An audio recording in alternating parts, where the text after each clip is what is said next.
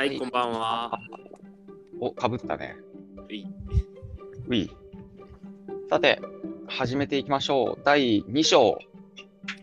はい、えー読書感想文企画の、えー言葉の魂の哲学を読むの第2回目ですね。はい。今回ちょっと僕難しかったです。そうですね、僕はこの2章予告としては、そのイトゲンシュタインが、その、なんていうかな、その言葉の多面的理解が大事だよって言ってるっていう部分のチャプター、前回ゲあのゲシュタルト崩壊ってところで、今回そのなんかなイトゲシュタが何を言ってるかっていうのを表面的になぞることは簡単かなって思っててんけど、なんでその多面的理解が大事なのかっていうのを考えるのが読むとめっちゃ難しくてっていう感じでしたね。そうですね。僕結構反論したいところがあったんで、いやー難し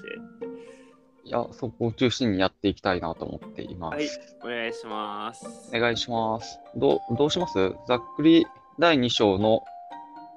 中身うん。やりますか？じゃあ1分で 一旦一旦概要をやってくれます、まあうまくできるかは別としてあの前回のはいゲスタルト崩壊っていう現象を、えー紹介したんだけども、えっとまあ、今回は、えっと、そのイトゲンシュタインが、まあ、ゲシュタルト崩壊っていうのはその言葉の言葉が馴染みのあるはずの言葉が馴染みがなくなってしまう現象だっていうところであの、まあ、今回じゃ馴染みあるものとして言葉を感じるってことは、まあ、どういうことなんだろうイトゲンシュタインがそういう問いを立ててると。単に使えるっていうだけじゃなくてあのまあ単に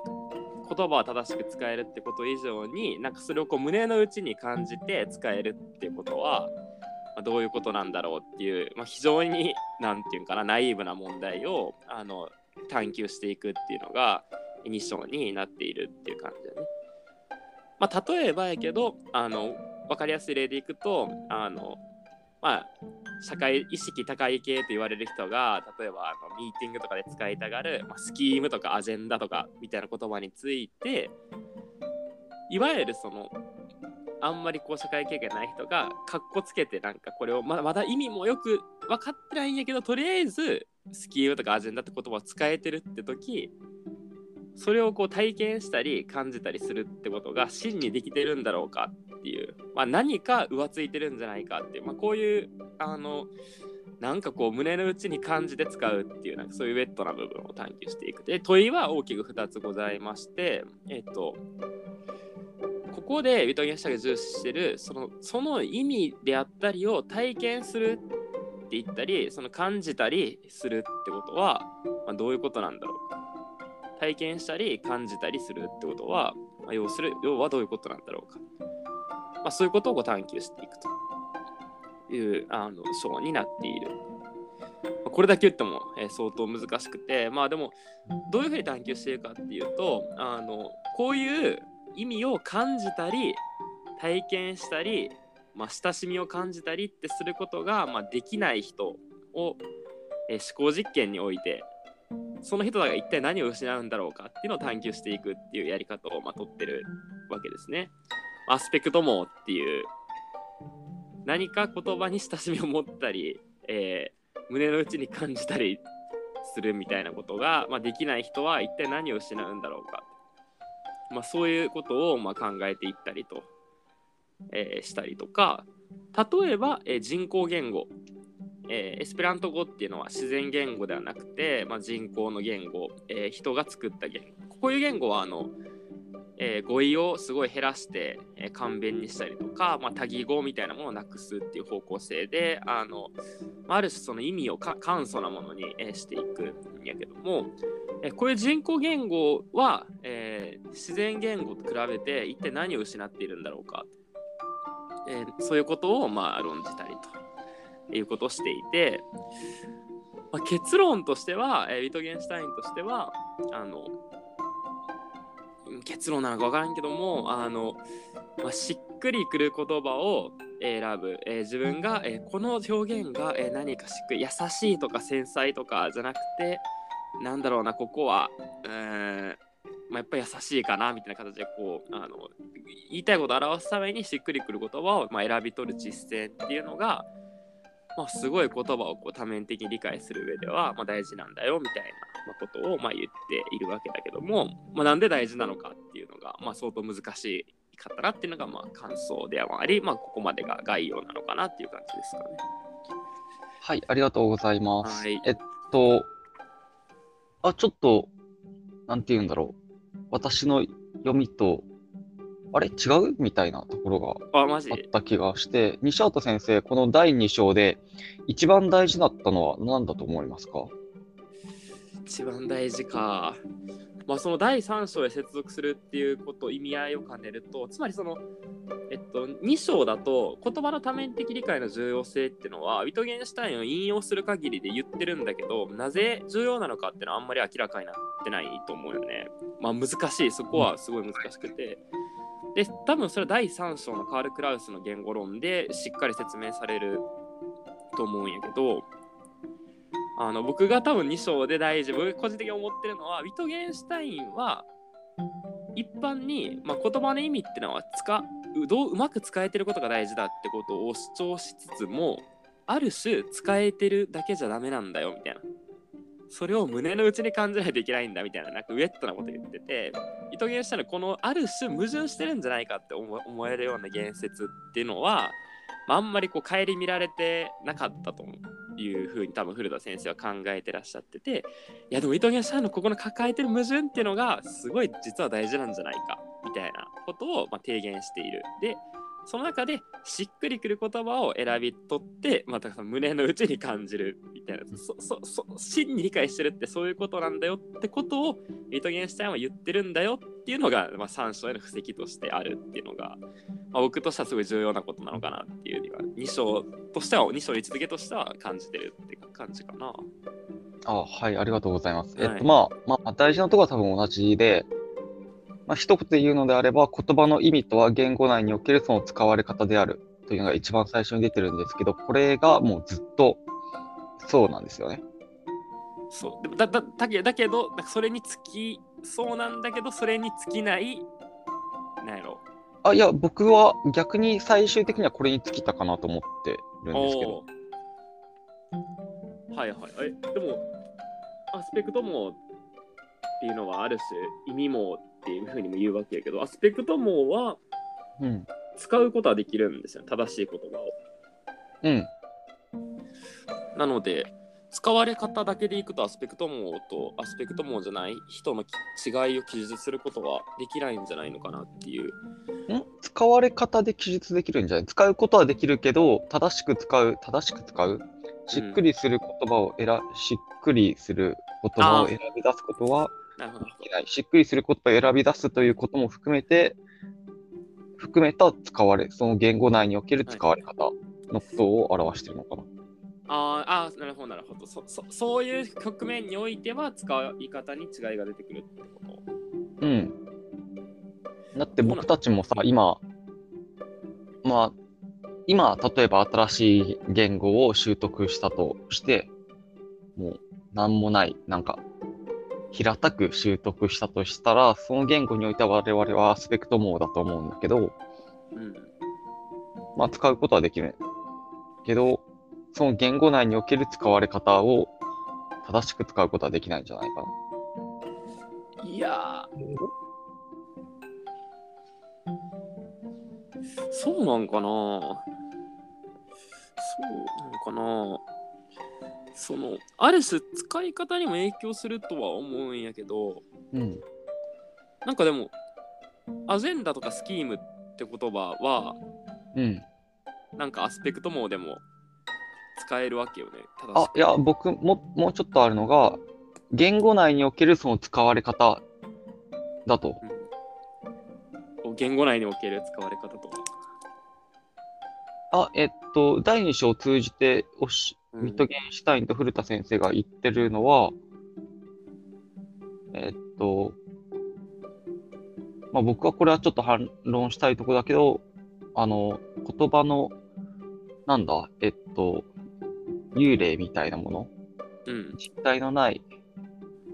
実体のない本質みたいなものっていうのは存在しないんだよっていうことをずっと言ってると思うんだよね。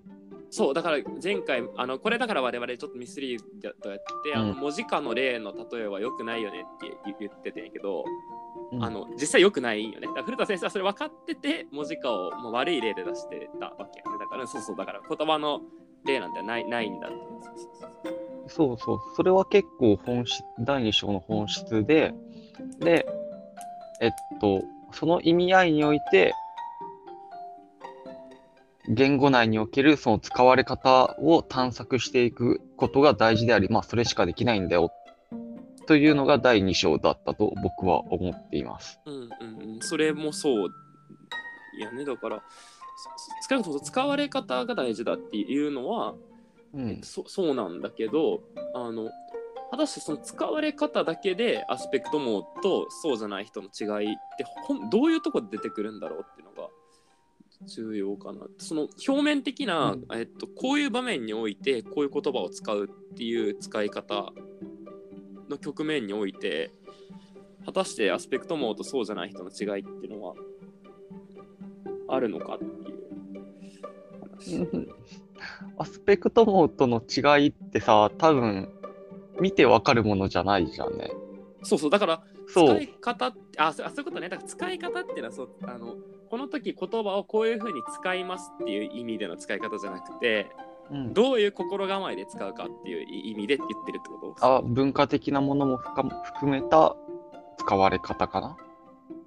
言葉の。そそのその時何を使うかっていうそのどういう音声をその時発するかっていうその音で聞いてわかる問題じゃなくてうん、あの使い手がどういうなんやろうき気持ちを持ちながら使ってるかっていう意味での使い方ってい意味ですその、うん、うん、うん。使い方ではなく、まあ、使われ方なんだけど、こここが受け身であることは結構重要だと。え、そう、え、ちょっと全然わからんだけど。説明、説明してくれ。え、結構直感なんだけど、うん使い方だとアスペクトモーとの比較は絶対できないので、え、僕むしろ逆やと思うけど、え、どうぞどうぞ。言葉の意味とは言語内におけるその使われ方である。言葉の意味とは使われ方なんだよね。絶対に。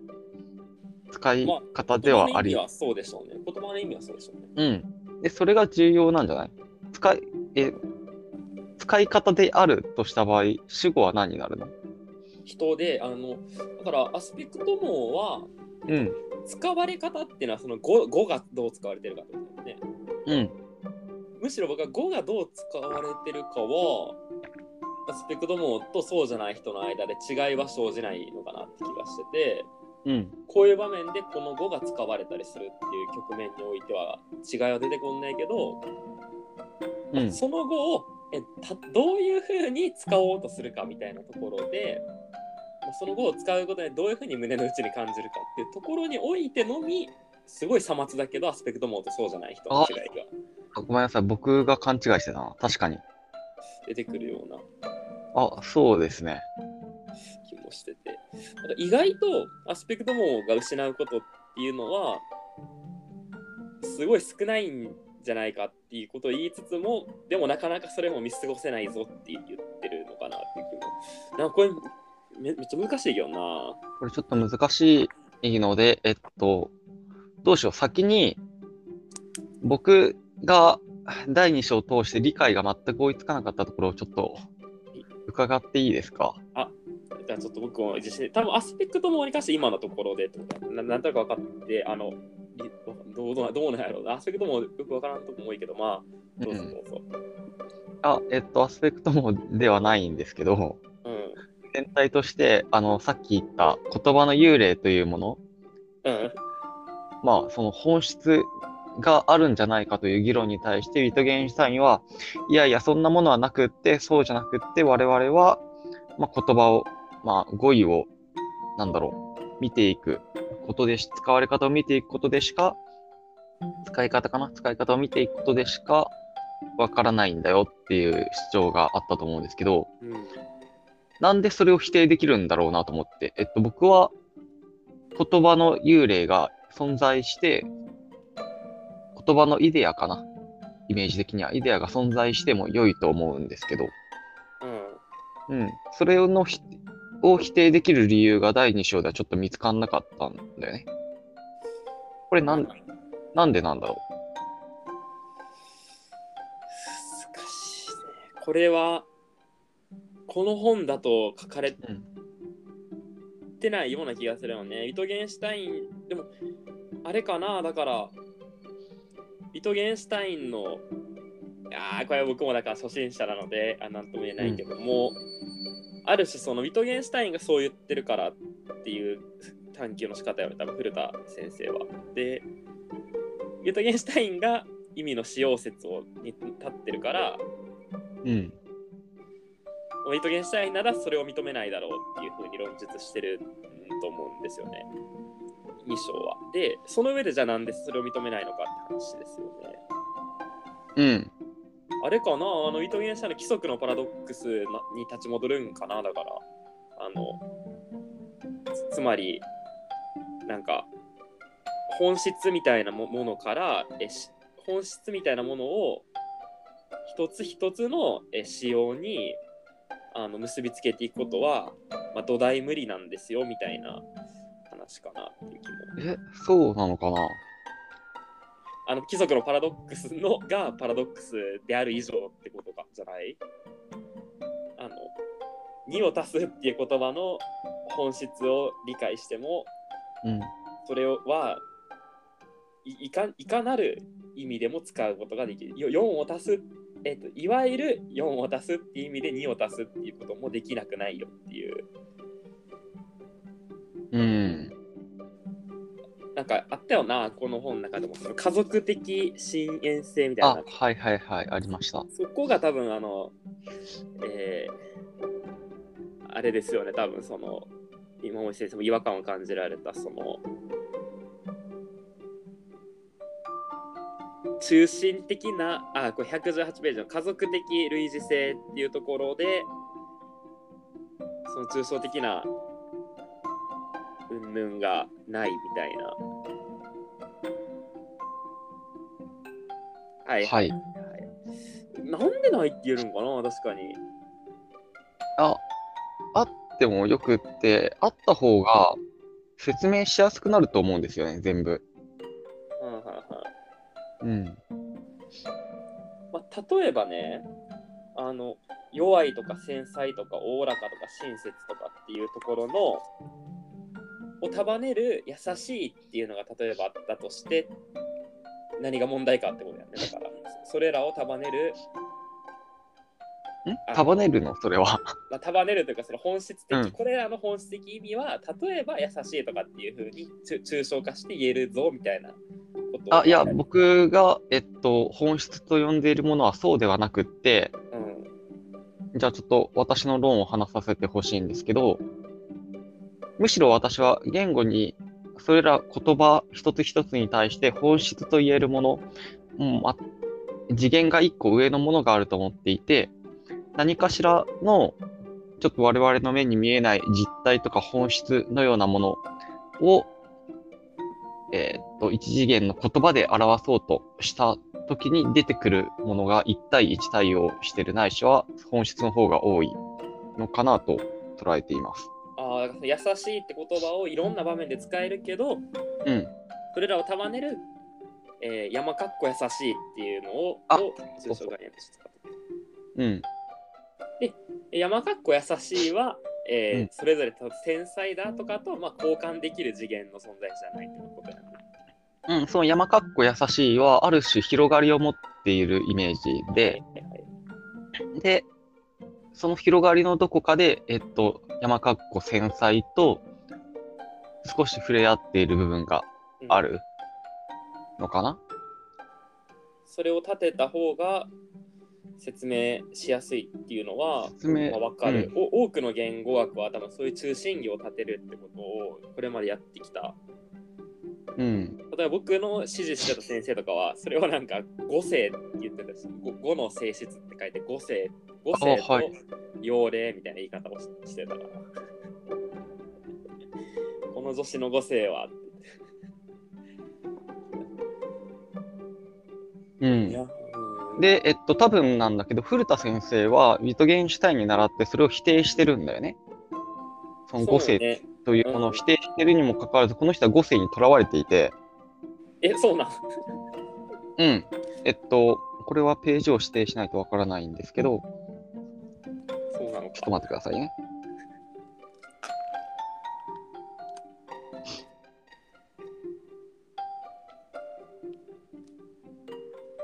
あ、やばいやばいやばい。どこだ ?126 ページ。26ページ。うん。の、このことはもちろん、むつごいなど他の言葉にも当てはまる。のところ、うん。これは理解できるかな？えっと、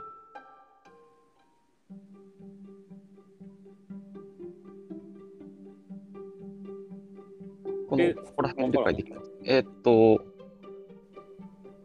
むつごいという、まあ、方言があるんですけど、どっかの地方で使われている、たぬきですね、香川県の。あ、ありがとうございます。で、まあ、油っぽいみたいなイメージであったり、顔がちょっと濃かったりとか、味が濃いとか、いろんな意味を持ってるんですけど、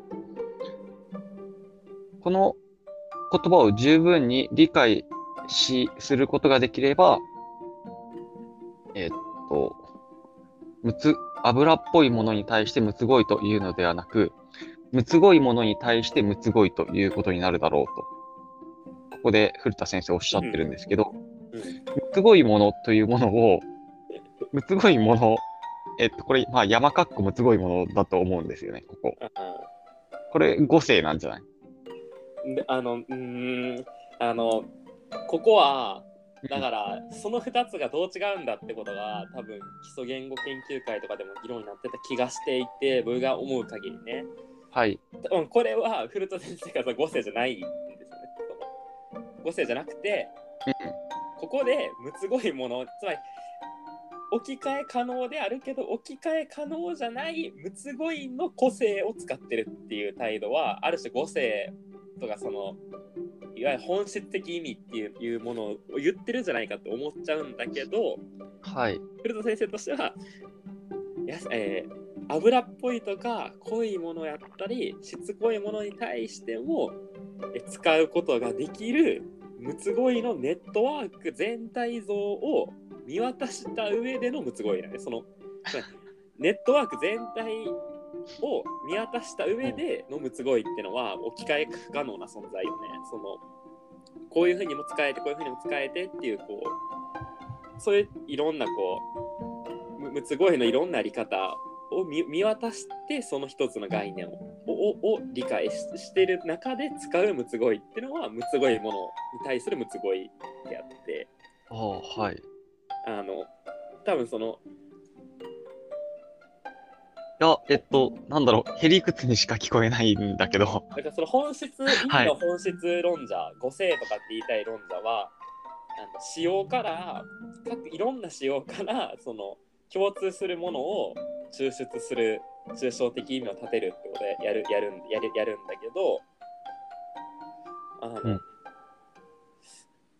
ここで言ってるむつごいの本質は古田先生が言うようなむつごいの本質っていうのは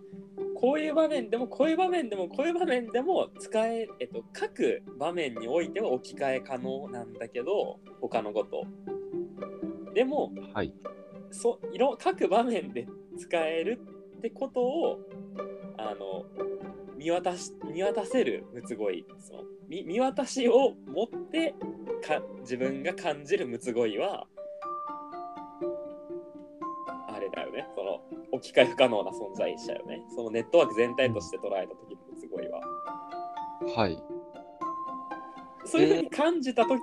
むつごいは大体不可能な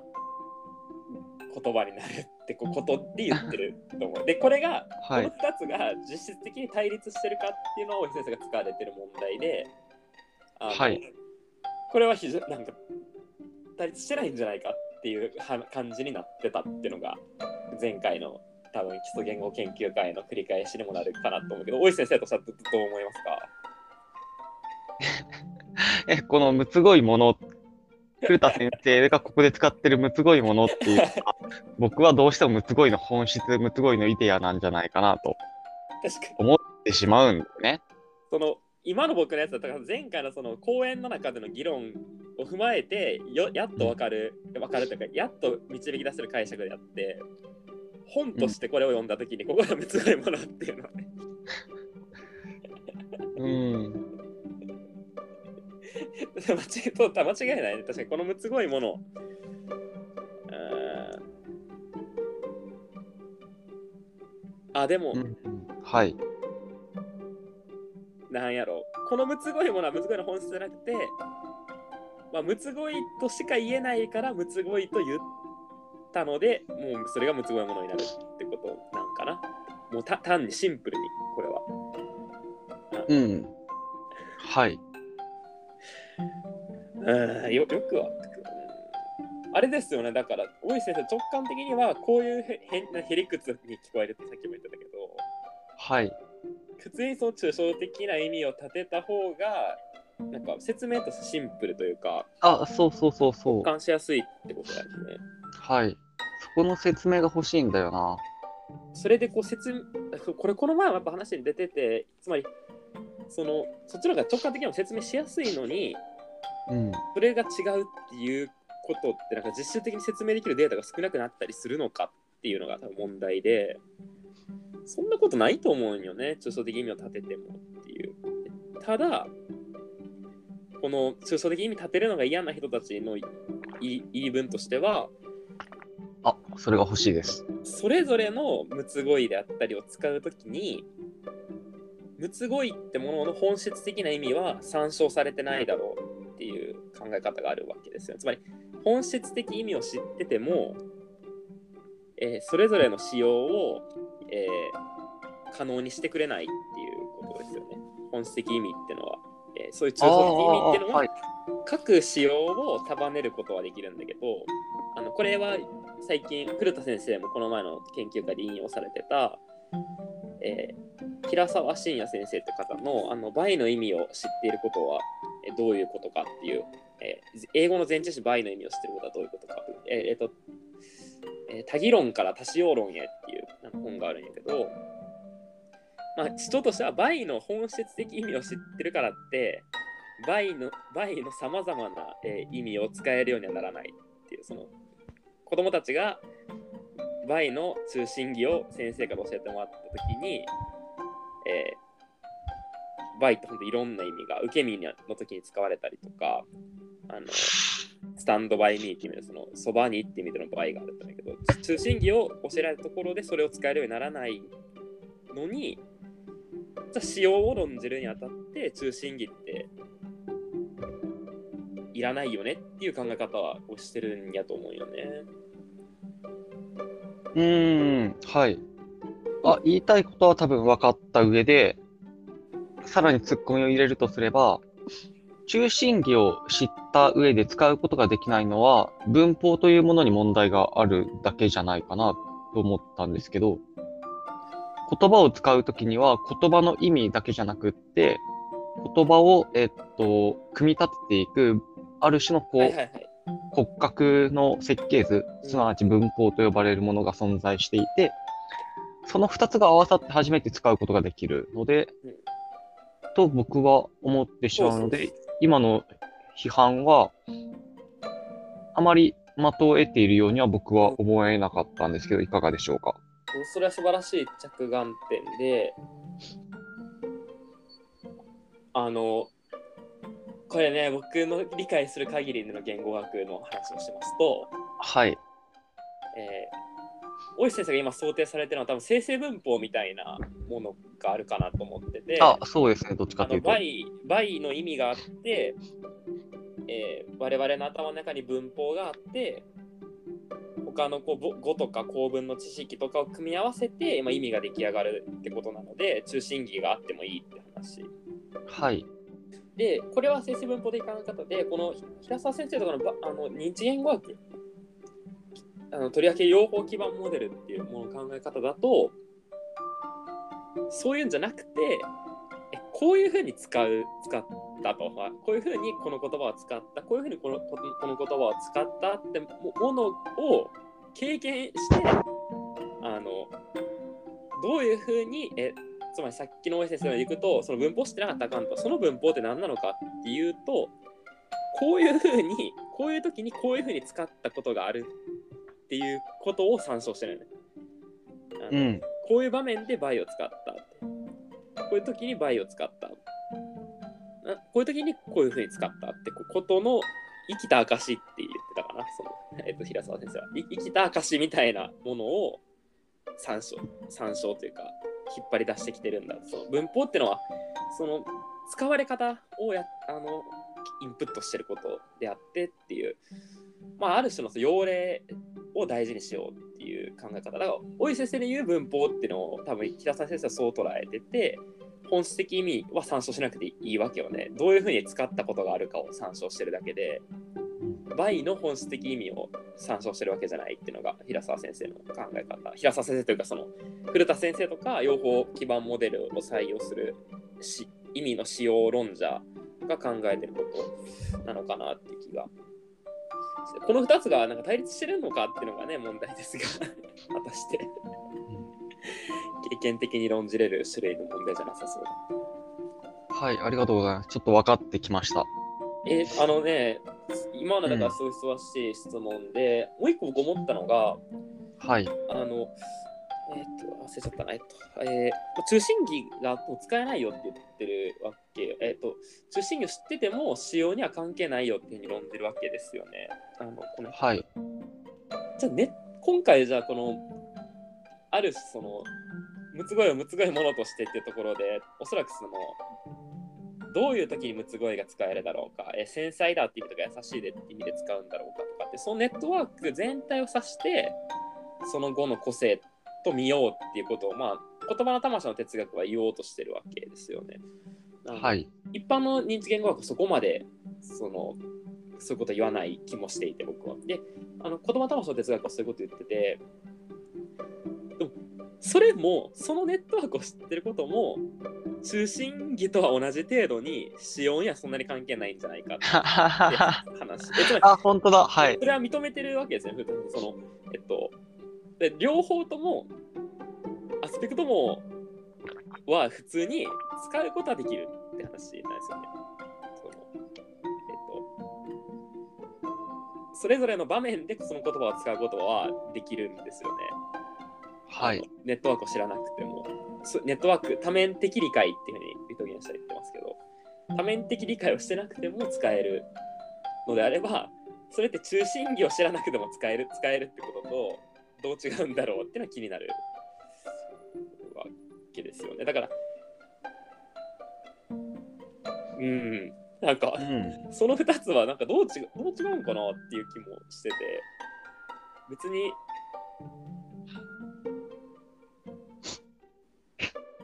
その上で、あれなんやろうね、その中心儀を理解してても、胸の内に感じることができないっていうのがポイントになってくるんやろうけど、そうそういうこと書かれてないからね、この本では。はい。イトゲンシュタインが重視してるその胸の内に感じたりしっくりくる言葉を選ぶっていう実践において例えばその中心儀とか、まあ、言葉の例とか魂みたいな、まあまあ、魂はあかんか 言葉のその本質的意味みたいなものを知ってることがもしかすると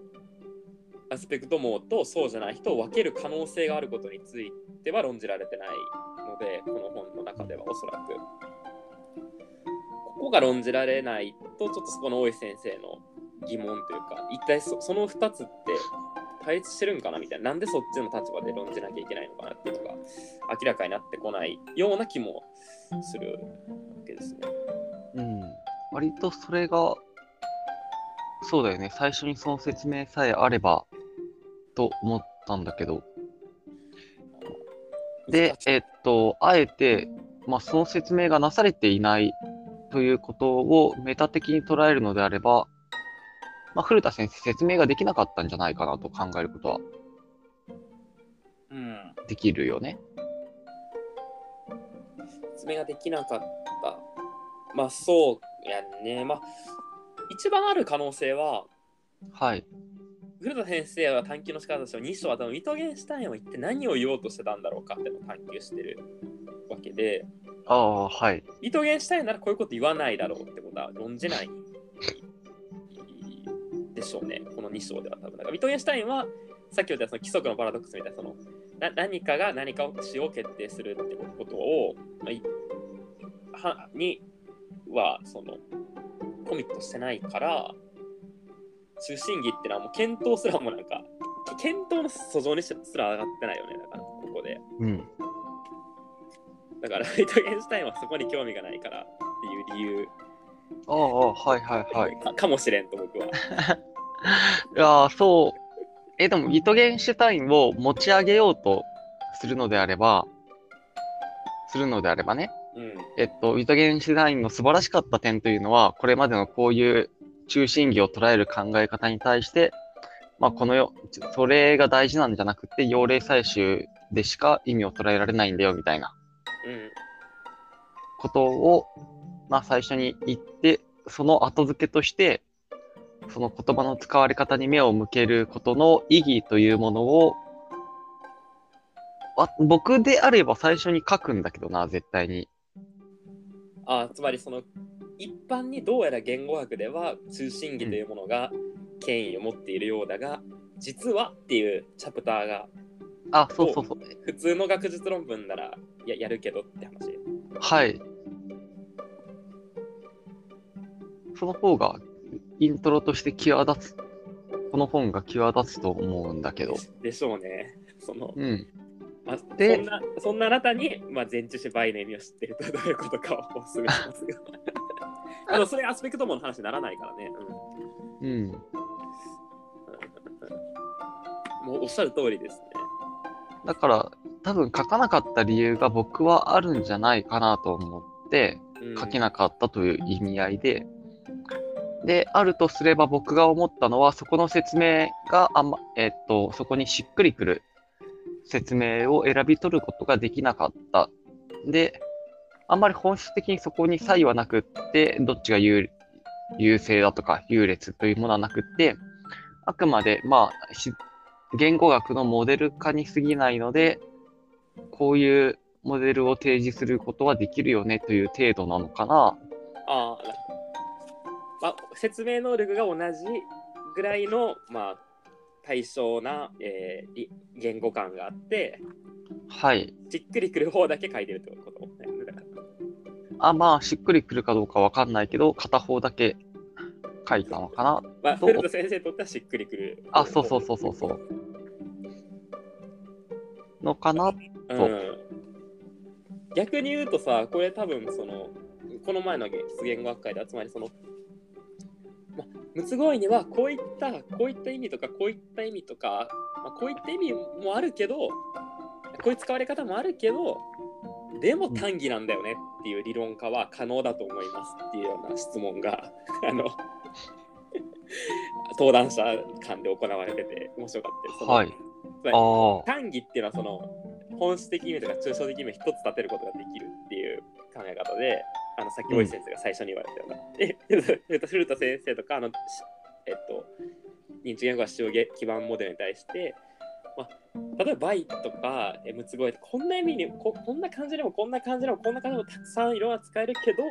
でも単義なんだよねっていう理論化は可能可能でしょうとおっしゃってて。へえ。だからな何をそう呼びたいかの違いでしかないんじゃないですかそのつまりすごいはの抽象的意味なんてなくてあくまでネットワークでしかとかっていう人といや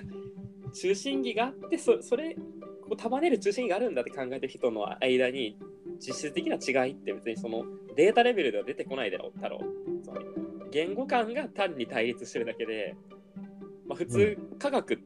大石先生が思い浮かべられるような、まあ、僕も普通に思い浮かべられる科学普通どっちがデータの説明能力があるかで競わせるわけですよね。まあ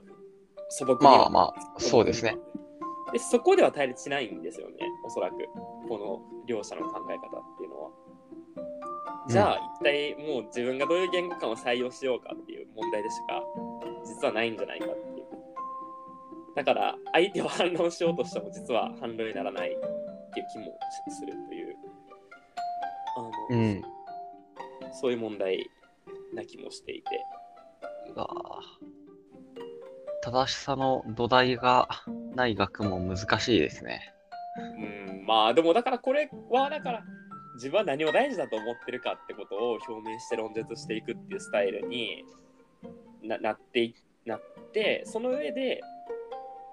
もう広いオーディエンスに訴えかけていくっていう論述にもならざるを得ない節はあるんじゃないかな気がするよね。あ私もその言説の方がしっくりきますっていうのを増やしていくっていう、まあ、誤解を恐れず言うとあのそうならざるを得ない側面っていうのはここら辺はあるんじゃないかなって気が。もちろんデータを増やしていくっていうのは大体じゃないけど。だ例えばその平沢先生その倍の意味を知ってるどういうことかっていう先生は自分たちが発話の時使っている参照している知識って一体何なんだろうか私はこの知識こそ重視すべき課題だと感じていますっていう態度を表明して多種多種応論を援用してるわけですよね。そういう態度を決めてそれであくまですごいこう私はこう思うんだよっていう態度を決めた上でだから使用基盤モデルなんだっていうのを平沢先生はやる。で古田先生はビトゲンシュタインが言ってる多面的理解っていうのが大事なんだ。私はそう思うんですっていうのをやった上で、まあ、そう考えるんなら本質的意味っていうのは特に重要な意味はなさよねっていうのをやってる。うん。うん、そういう気もおき気持ちの表明を先にやって論述していくっていうのが多分この種のテキストのスタイルになってるんじゃないかっていう気も今、うん、そう思うなあそういう感じなんかなっていう気がしましたね。うん。分かってきた気がします。ええその上であんまりこの2章の論述主張に関してしっくりこないって感じかな。いや、えっと、その気持ちを先に、えっと、その気持ちを今理解することができたので、多分全体の主張をしっくり、えっと、しっくり来させることができると思います。はい、なるほどうん。まあ、そういう読み方は大大事ですよね。ああ、高校生には難しいかな。どどうなんでも予備知識がいる種類の議論じゃななないないからね、あんまりこれ。え、そう？読み方として予備知識いるわ。そうあれあれ、その、むつごいものってところを正しく読むには、めちゃくちゃ古田先生の講演とか聞いてる必要がある気がするな、確かに。そうですね。むつごいもの。い既得権益に引っ張られてる。そう。いや、でもね、それでも本読むってのは相当難しくて、前回その文字化のところも僕ミスリードしましたし、そうですね。今回大きくミスリードしてたのが、もう本当に根本的に、い、や、本を読むセンスがないんで、これだから早めにこの動画で言っときたかったなと、本を読むセンスが圧倒的に欠如してるんじゃないかと思ったのが、はい。今回僕、何回目で、あのね、初めて、こう、なんやろ深刻な問題として、あゲシアスペクト網の人ってゲシュタルト崩壊も体験できないんだっていう。基本、基本事項。うーんアスペ。クえ、ト網の人は、ゲシュタルト崩壊を体験できないってことを書かれてるんですけど、2章で、古田先生あ、ありました？が。うん。僕はでも、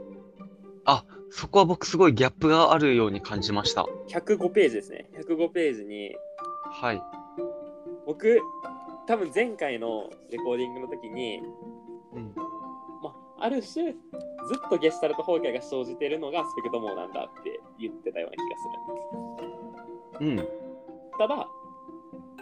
その比比喩的に言えば正しいんかもしれんけど、でも、アスペクト網の人はゲシュタルト崩壊を経験できない。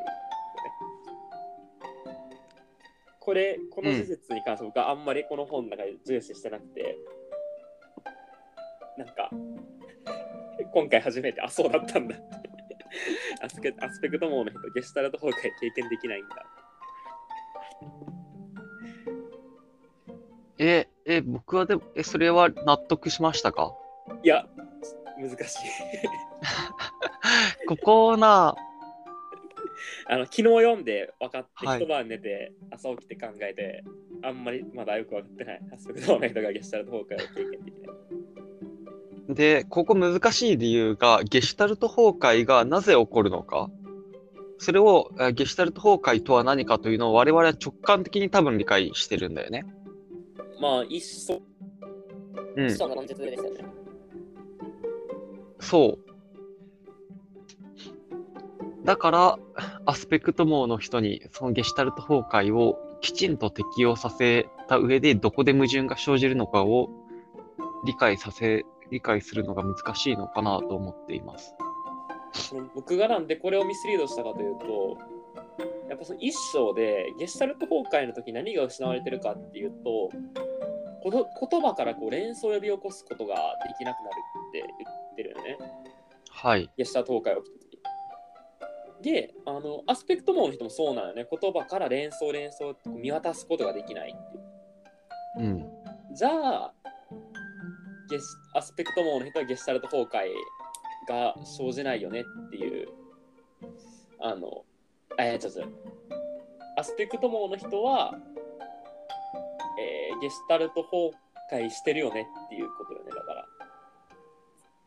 うん、うん。って気もしたんやけど、なんかそうじゃなくてってことやね。だから、なんか、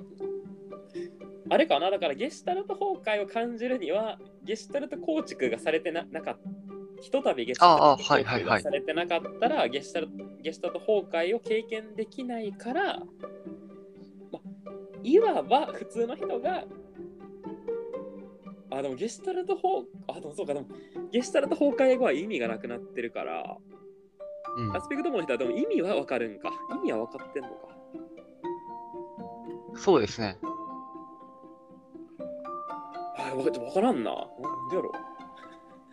どういうことやろ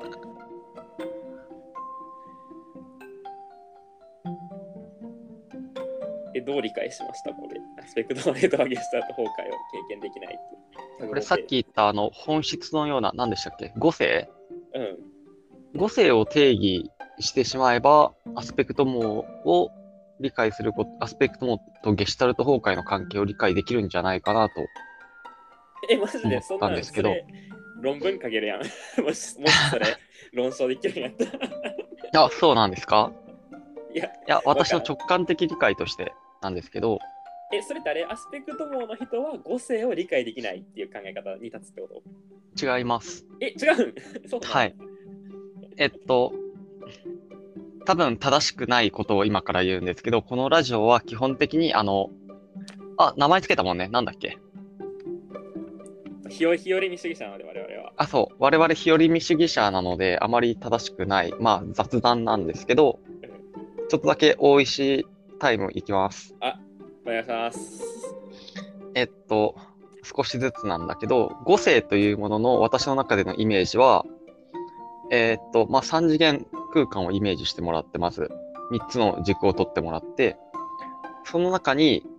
ある種広がりを持った球体が五性というもの、えっと、例えば、例えばなんだ、優しいの五性というある種の球体があると。これイメージできますか？で、その球体から我々使うときに、まあ、球体から線が伸びて、我々の口から出てくるイメージああ、面白い面白い。なるほどね。を取っていて、その優しいの球体の近くに、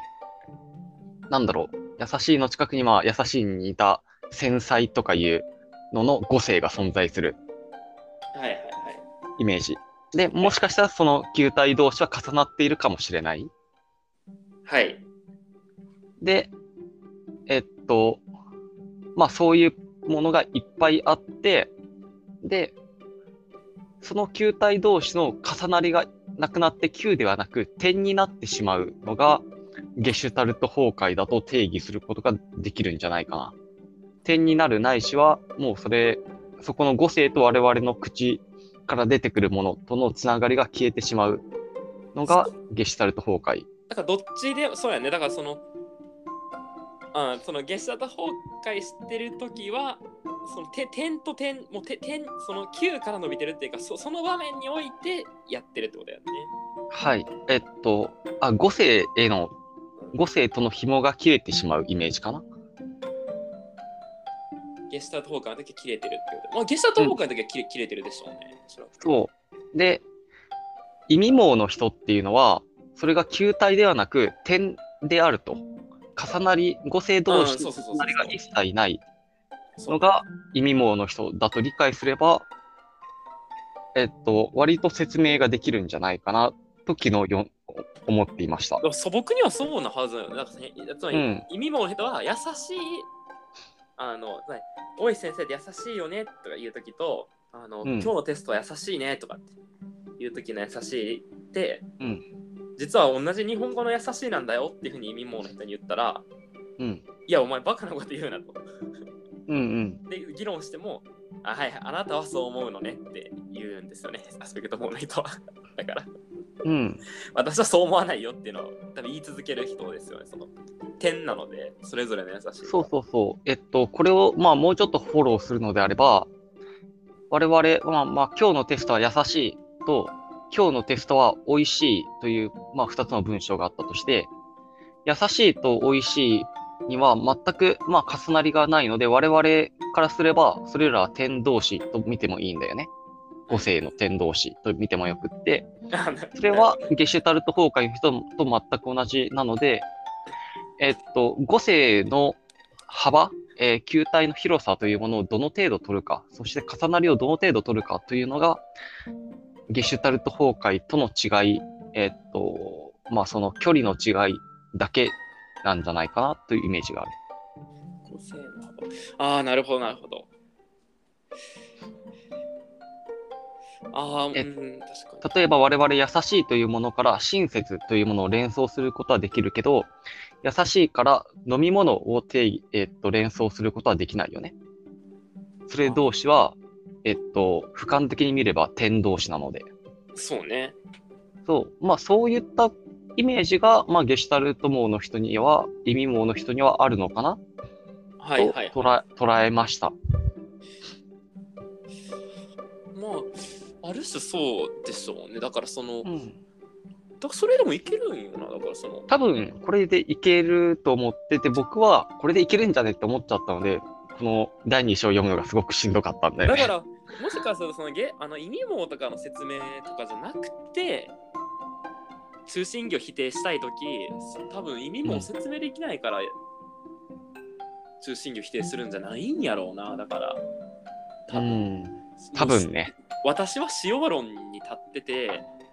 そういうやり方は哲学的変色なんだって言うしかないんじゃないかなって気もする。ああ、哲学はい。的変色とか、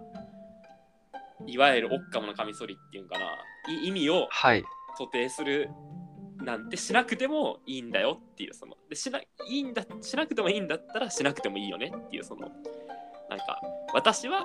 何々論者ですっていうか、ここはじゃあオッカムのカミソリでもう沿って良い対象でしょうっていうしか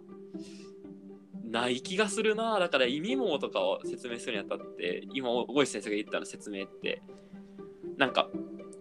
理屈としてはなんかいけそうな気がするその今大石先生が言ったことが本当に正しいか別としてあの哲学のプロがそれを援用してくれたら なんかそれっぽくなるなる気もするわからんけどそうですね。ちょっとまだ浅いので。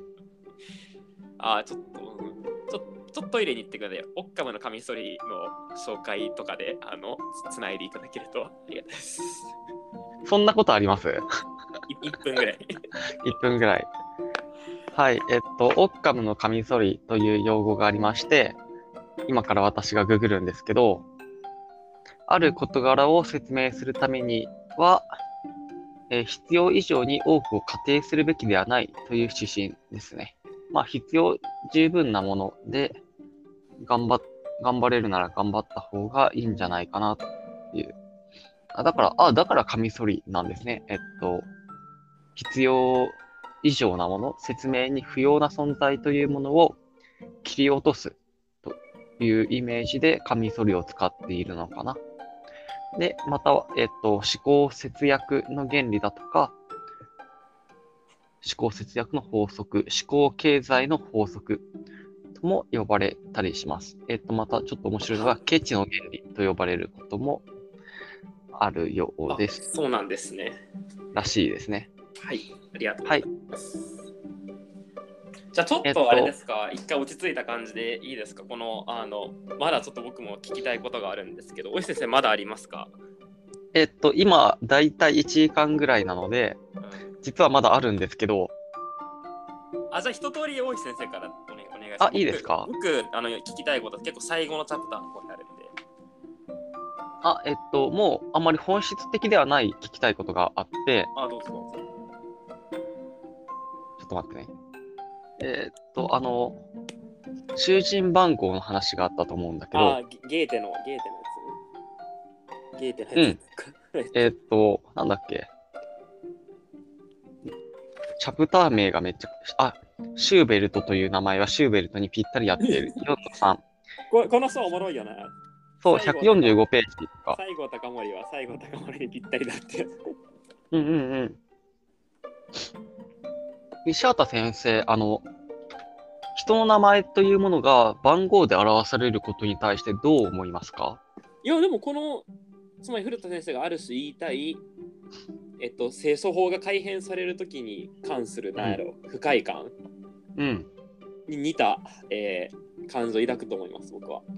そう。いや、僕も多分抱くと思うんだけあど、よかったよかった。ただ、抱く理由を説明できないなと思って、自分が。抱かなくても良いかなっていう。まあそう。そまあ逆に呼べば呼ぶほど、それが聞きなじみのある言葉になっていくっていうのも、一方で古田先生は認めざるを得なくて、であれば本当に堂々巡りになるよね。う。そう。えっと、例えば、まあ僕が98番という番号だったとして、それが大石というものが98になったとしても、まあ、慣れたら意味、まあ大丈夫なんじゃないかな。そう。あれやな、4月は君の嘘ってアニメ知ってますか、あの、バイオリンピアノだっけ？あの、うん。宮園香織ちゃんっていうあのヒロインの女の子が、はい。初初回初めてそのピアニストの有馬昴生君に会った時に友人 B って呼んでるね。有馬昴生のことあ、そうなんですね。あの本命の男の子とうん。本命の男の子を想定して有馬昴生と接近するためにあの友人 B あの自分の好きな子を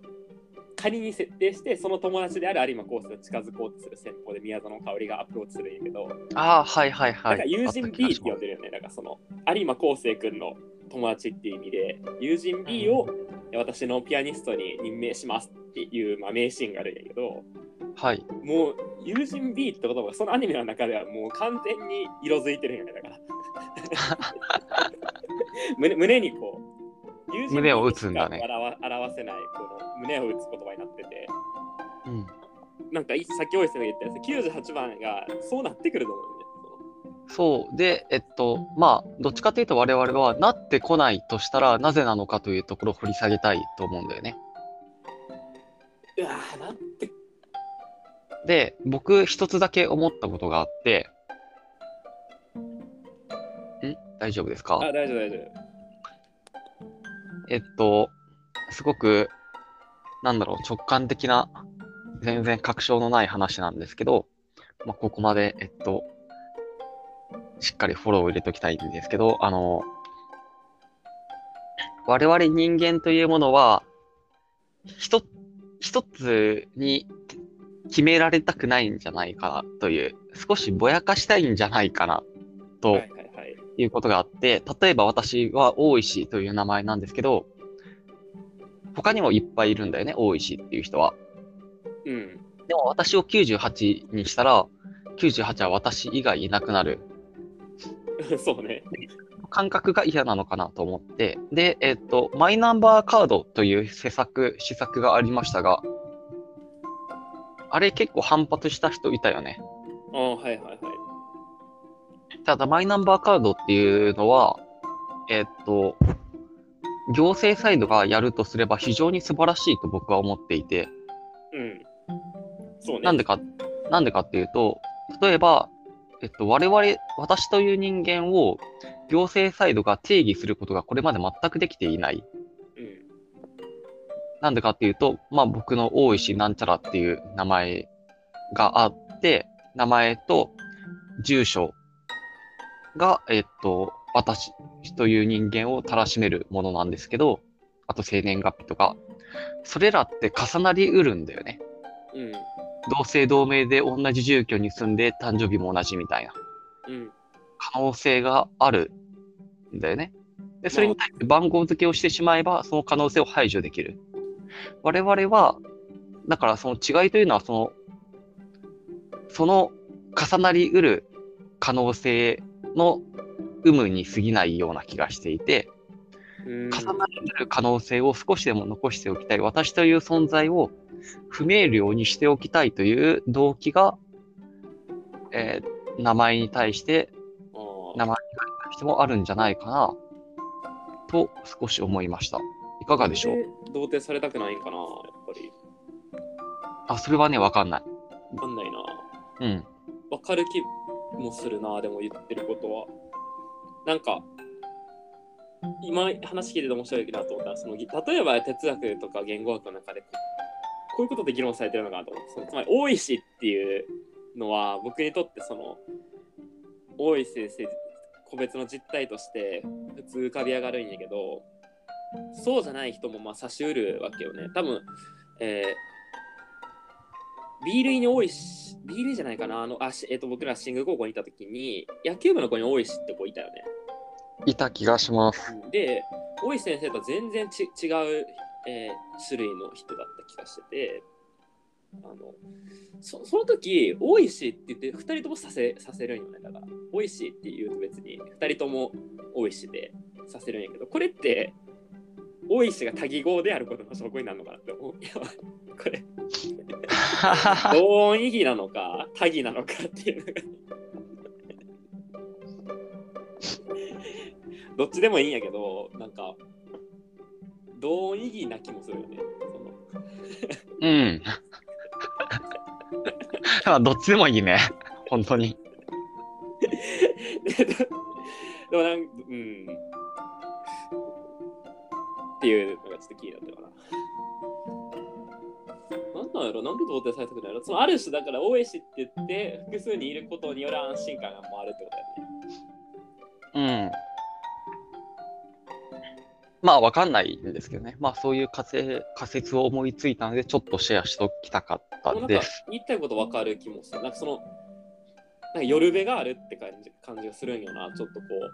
安心できるみたいなのがある気がするんよな。なんかこう、うんた。束ねられることに対する安心感っていうのは。なんだろうね。例えばそれってそのさ、うん大石っていうのがうんぬんっていうのもそうそうだし、例えばその、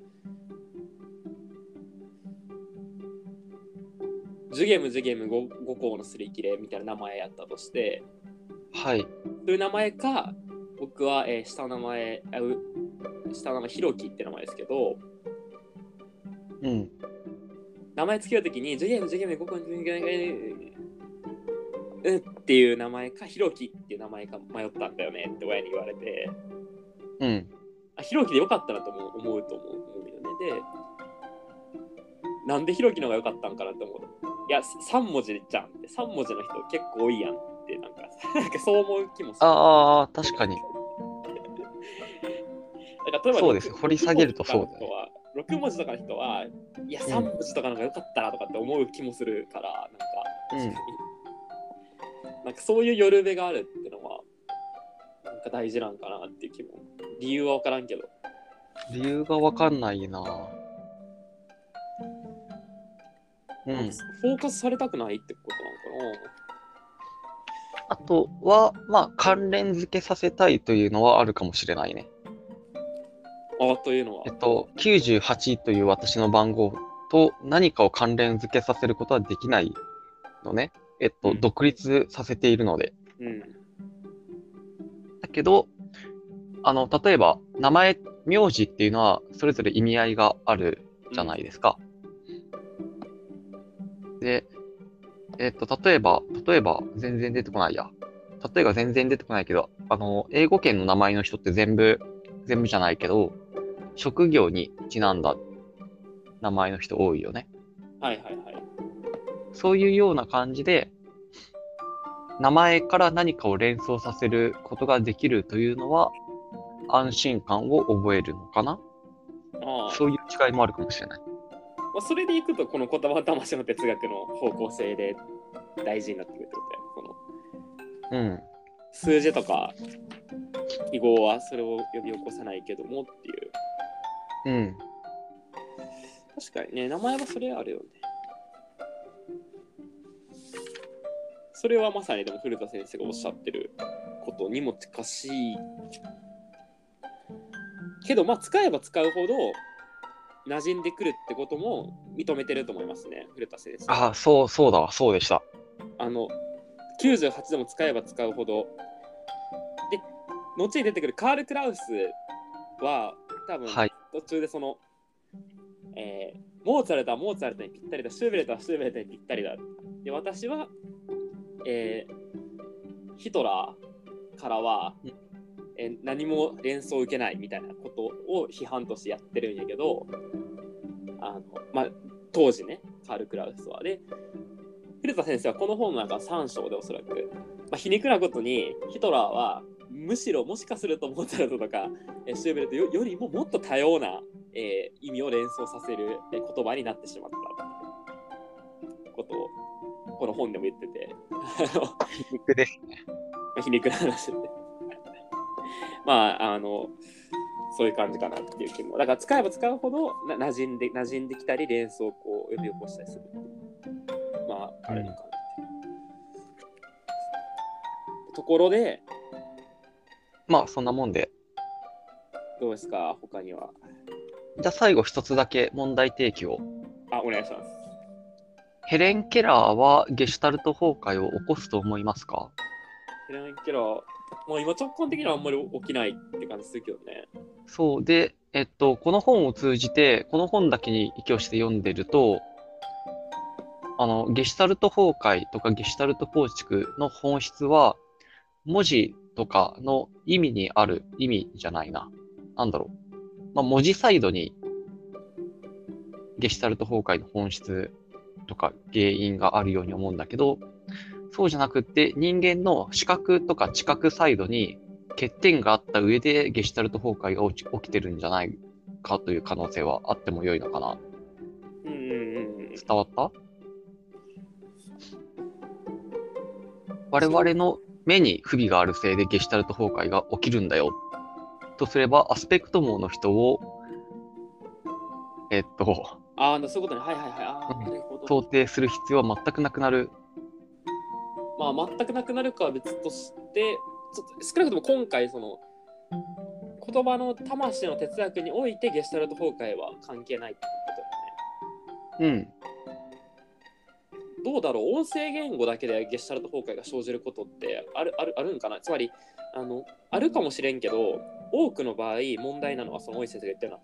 うな文字を見るっていう経験においてか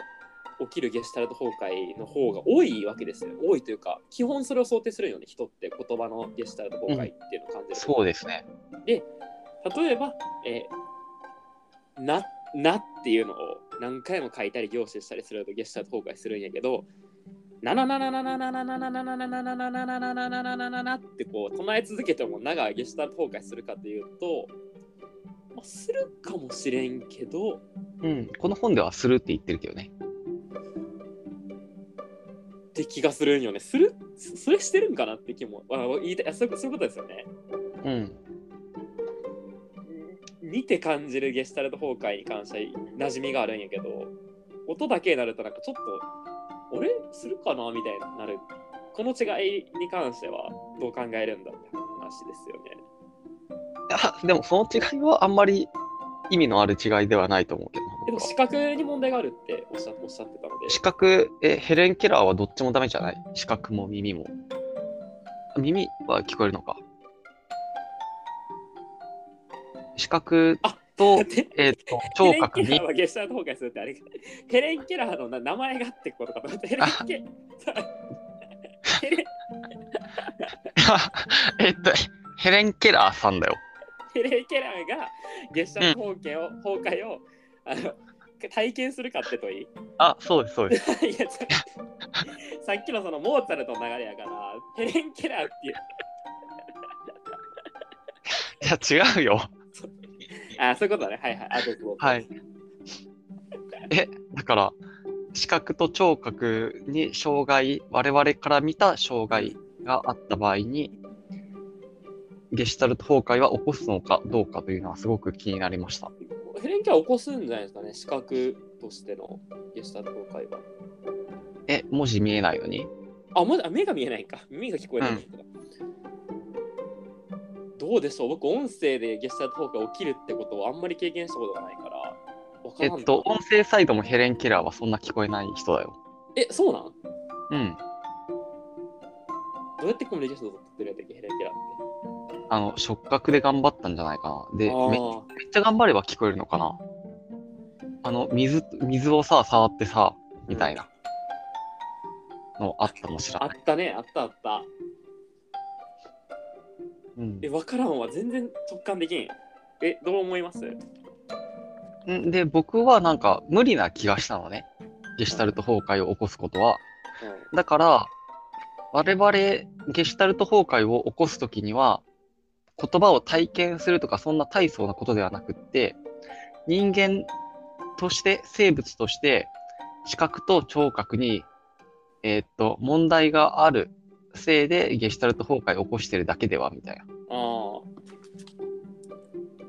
ああの、まあ、作詞の一つなんじゃないかな、と捉えても良いのかなと思いましたあ。。まあ、で逆に言うと、あのささっきのやつやったら論点ずれてたような感じだったけど、その、聞くときよりも見るときの方がゲシュタルト崩壊起きるとかっていうのを、まあ、まさにその知覚側の問題よね。だから、うん。体験とか、体験で言うとむしろ喋るときの方がしっかり体験するわけで、我々は言葉をいよ見たり読んで。ああああなるほど。なんかちょっと、うん、あの、おいさんが今言ってることもわわかわかる、分かってきて、あの、えー思ったのが、えー音の方がゲストの方が起きづらいと思うんですよね、僕は。さっき言ったように。で、はいこれこれも体験側でもしかしたら論じれるんじゃないかって気がしてて、あ、本当ですか？古田先生側で、その、いや、結局そのヘレン・ケラーの話とかでいくと、大石先生が言ってる知覚認識認知論認か、いわゆるサイエンス的な認知科学のな中で論じた方がいいっていう問題ももちろん残ると思うんですけど、うん。あの言葉ってのは基本もともと音ですよね。お音音が意味を表彰するっていうものが、えー音声言語であってあの初期言語っていうのはあの言葉にとって必要なわけではない,、ないわけですよね。そのううそれが生まれないっていう世界線も全然あり得るわけであの初期言語が生まれない、えーあの世界っていうのは容易に想像しても良いわけですよね。言葉が氾濫してても初期言語が存在しない。うん。で音っていうのは逆に言うと何か発生されたらもう意味を帯びざるを得ないんですよね。その人間の性質として。つまり「多い」っていうすごい無意味な言葉をあの大石先生にめがけて投げたとしたらでも大石先生は何かを感じざるを得ないと思うんですよ。あの、うん。人間の成功として。で文字っていうのはそこ多分すごい複雑なことをしててこなんかなんやろな。もう完全音と切り離してそれをこうき書くためのルールっていうのをま作ってるんやけどあのもうそれってもともと意味をな意味と結びついてた音とは一回切り離されてしまってるのであの意味を想起させる音と切り離して文字だけ見るってことが、まあ、可能になってしまうっていうことですよね。その実践ししやすくなるってその前提として音を媒介して意味があるっていうふうにか考えるのであればってことですけど。まあそうなると表意文字の意味って何なんだろうっていう言葉にあの 表意文字もう文字が意味を持つっていう時の表表意するってどうどういうことなのかっていういやむずいなうん。また今のはちょっと関係がありそうだなっていうそれし示唆にとどめとどめますそうですね。意味を体験するってこととの緊密性だとそのか蚕健の引用でもあったけど文字は行詞に耐えられないああ、ありました、ありました。いいなと思いました、あれは。あ面白いですね。文字は行詞に耐えられないけど、音は聞くに耐えうる可能性があるってことですね。その逆もしかすると。そんなことあると思うけどね。はい。まあ、じゃあそんなところにしておきましょう。西畑先生から何かありますか？いや、普通にありまして。はい。今ね、1時間15分経ってるんよ。いや、強靭だな。いや、結局我々は解はい決できることはまだ解決してないんですよ。つまり、はい。あの、伊藤にしたら言葉の多面的理解が大事だって言ってることは分かったと。我々も。はい。その上で、なんで大事なのかが一個に分かってこないうん。わけですよね。そうですね。アスペクトモなら何を失うのか、ももちろん何かを失うよ。アスペクトモ例えば、ソクラテスは賢いというより天才だみたいな発話は多分アスペクトモって理解できない。それもわかるんだけど、とか、あの人工言語は、あのまあ、走るとかかけるっていう言葉を例えば走るっていう一言にしてしまって、えーするするのでかけるとか走るっていうものが独自が持ってて意味を失うだろう。まあ、それもそれはそれ分かるんだけどなんかだからといってそれってそのいっぱい語彙があることが例えば大事であったりとかあのそれが大事だって言えばいい話でなんでその多面的理解することが大事なんだろうっていうのがやっぱりどうしてもよく分かってこないよねこの2章だけでは。うん。でなんかその時生ける文化遺産の話ってなんか覚えてる？最後の方に出てきた。何でしたっけ？生ける文化遺産。えー、っとね、138ページかな。138ページに、生ける文化遺産としての魂ある言語。あの、久喜修造の生きの構造を出してますね。あ、はいはいはい。これ飛ばしました。どうしましたあつまりその久喜修造の生きの構造って有名な岩波から出てる本ですけど、はい。まあ、息ってまあいろいろあるわけで色気がある艶っぽい垢抜けている人情の機微に通じている切符がいいさっぱりしているとかその、まあ、いろんな言葉をまあ見渡せる概念で、まあ、独特の要素を呈していると。でそこを引用してて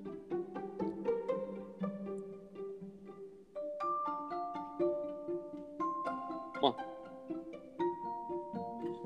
久喜修造の引用で我々は自分たちの言語を古都、まあ、古都京都の古都古都とみなすことができるすなわち路地や広場古い家新しい家さまざまな時代に建て増しされた家々が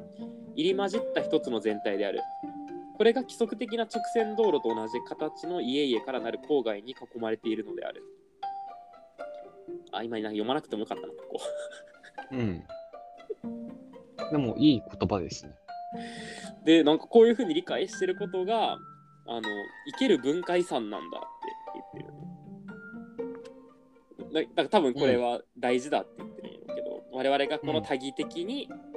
アスペクトを渡ることっていうのは生ける文化遺産を所有していることの価値なんだっていうふうにも言ってると思うんやけど。はい。え、問題がありますか？なんで生ける文化遺産を持つこと大事なんかなっていう、まあ、そそれはそれとして文化なんだよってた単にそう言ってるのかな。そう、文化なんだよと言っていて、その文化があるかどうかが、まあ、人工言語との違いなんだよっていうだけなんじゃないかなと思います。でもそれってある種のそのうん。おそらくビトゲンシュタインはそのなんやろ。あそっか。なるほどね。文化がなければ、言語の違いは生まれないん文化が大事なんだって言ってるんじゃなくて我々がうん。馴染みがある言語というふうに感じるにはこの文化であるってことが大事なんだってことを言ってるってことか。うん、そこまで言えるかどうかちょっとあれだけど。文化がなくてもね別にコミュニケーションとかできるわけやから。うん、まあ文、いわゆる人工言語で良いじゃないかというまあ、そうか、だから我々は人工言語にこうなんか嫌だなとか不快に感じるところの原因にはその文化を所有してるかどうかの違いがあって、まあ、うん馴染みがある言語であるってことの側面の一つとして、まあ、ある種その生ける文化として持ってるってことが、まあ、あるっていうことを指摘してるってことか。うん。まあ、その程度で、えっと、まあ、補足するのであれば、ウィトゲンシュタインというのは、言葉の意味とは何かという問いに対して、意味というものを我々、えー意味という言葉が我々の日常生活でどのように使われているかに目を向けるよう促しているので、えーっと、その使われ方の違いというものが、まあ、文化の違いかなとまあ、そこにそうだね。うん。で、それをしっかり見直すことが、えっと、人工言語にはできないので、まあ、ある種人工言語には言葉の意味とかが薄れてしまっているんじゃないかという批判をしているように感じました。むしろだから人工言語を使えば使うほど文化をもしか帯びるんだけども少なくとも何らかの自然言語を元に人工言語みたいなものを作った時文化は切り捨てられてしまうってことは少なくとも言えるわけよね。そうだね。ああ分かってきましたか。その上で大井先生今回その多面的理解の重要性っていうことに関して自分の例えば生活とか実践とかと見比べる中で、どういうふうに大事だなって思いましたか？そのいや僕は、えっと、人工言語、エスペラントをみんな使えばいいと思っている派閥なので。ああコミュニケーションが取れれば OK っていうか。はいはいはい。で、良いと思っています。うんそうなの？だから世界の多くの人はこれまた、うんまあ別の回でやればいいかもしれんけどそそれがのために言語を使ってるとほとんどなないよね。うん。でこの前の研究会でも、まあ、そういう人はある種これ古田先生の言葉じゃないですよそういう人はある種アスペクトモって言えるかもしれませんねみたいなことを研究した界隈での話題で上がっててそのうん言葉のどれを選ぶかにあんま関心を持たない人がっててうん。そんなん言い出したら思ってるよりアスペクトもめっちゃ多いぞってなっちゃうわけよね。そうだねだから、だからちょっとここら辺はね、あの、難しいよね。本当にどう大事かって。で、そんなあなたに、まあ、第三章があるっていう風な感じでしょうね、この本は。おそらく。まあ、そうであってほしいですねそ。うであってほしい。うん。いや、もう、なかなか難しいですね。あの、大石先生、これ、なんか日本三大基礎にあげてもいいんじゃないかっておっしゃってましたけど。そう、加えてもいいと思う。俺、読んでる最中に自分もしかしてアスペクト網なんじゃないかっていう気がすごくしてくるんだよね。してこない？あなつまりその第1章で言ってたゲシュタルト崩壊と第2章で言ってたゲシュタルト崩壊が同じゲシュタルト崩壊だと思えないってこと？うん、うん。え、まあ、ゲシュタルト崩壊に限らないけど、アスペクト網の人はこの違いを理解できないみたいな、めっちゃ出てくるじゃん。うん。違いを理解する意味あるみたいな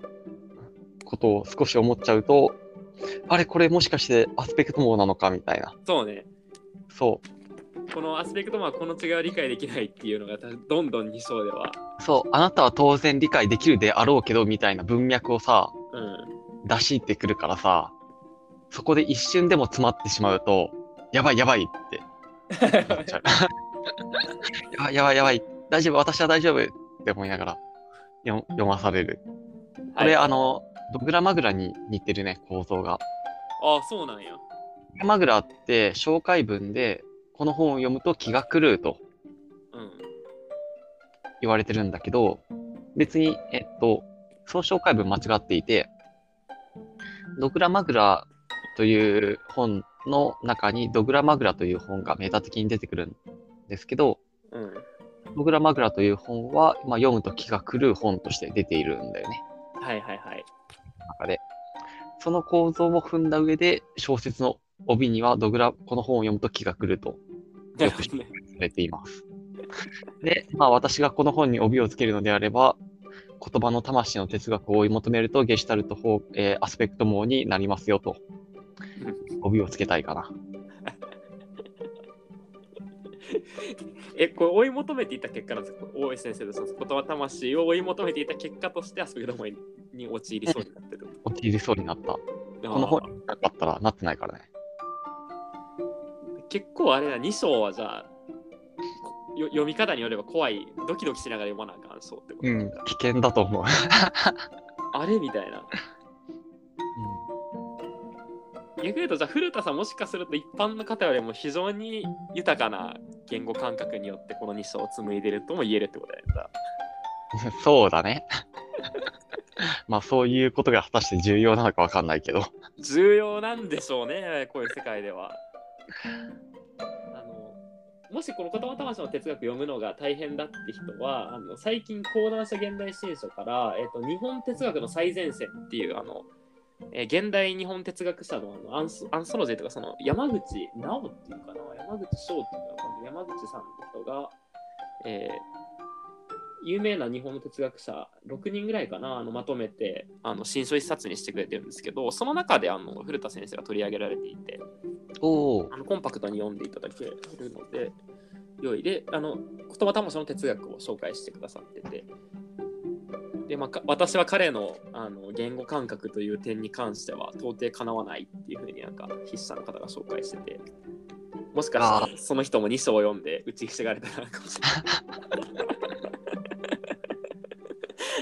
ああ、それが才能と呼ばれるものなんでしょうね。でもいわゆる学問における才能ってそういうものなんだろうかっていうちょっとね哲学の本を読むと僕も哲学畑じゃないからちょっと感じさせられるよね考えさせられるよねこういうなんか論述っていうのは、そうですね。っていうのがですからもう僕からは何もありませんがあ、そうですか？はいはい。えっと、じゃあまあ、そんなところで、あと少しだけ第2章に絡めて言うのであれば、エスキモーは、えっと、雪をいろんな呼び方でよ呼べるよみたいな、ああそうはそうやっていきたいですね。はいはい。とか、とか、あと、なんだっけ、語彙を極端に絞ることによって人民に反乱を起こさせなかったという歴史とかうん。あると思うんで、そういうところは、まあ、高校生の方が読書感想文を書くときには、まあ、一つキーワードとして入れて絡めても良いかなという気がします。多分3章のがいいでしょうねそれナナチスの多分プロパガンダの話が出てくるんであ、そうだっけそこで多分うんエスキモーの話とかもやりやりますか？うん、やれると良いかな。やれそうですねれかもしれないです。3章短いので比較的ここは2章が長いよ。2章長いんですよねうん。はい。じゃあ今日、今回はこんなものにしておきましょはいありがとうございますう。はい。えっと、ツイッター開設したので、皆さんフォローお願いします。概要欄にあるあるんですかね？うん。概要欄にアカウント貼ってます。はい今回も勉強になりました勉強になりました。ありがとうございました。ありがとうございましたおやすみなさいおやすみなさい。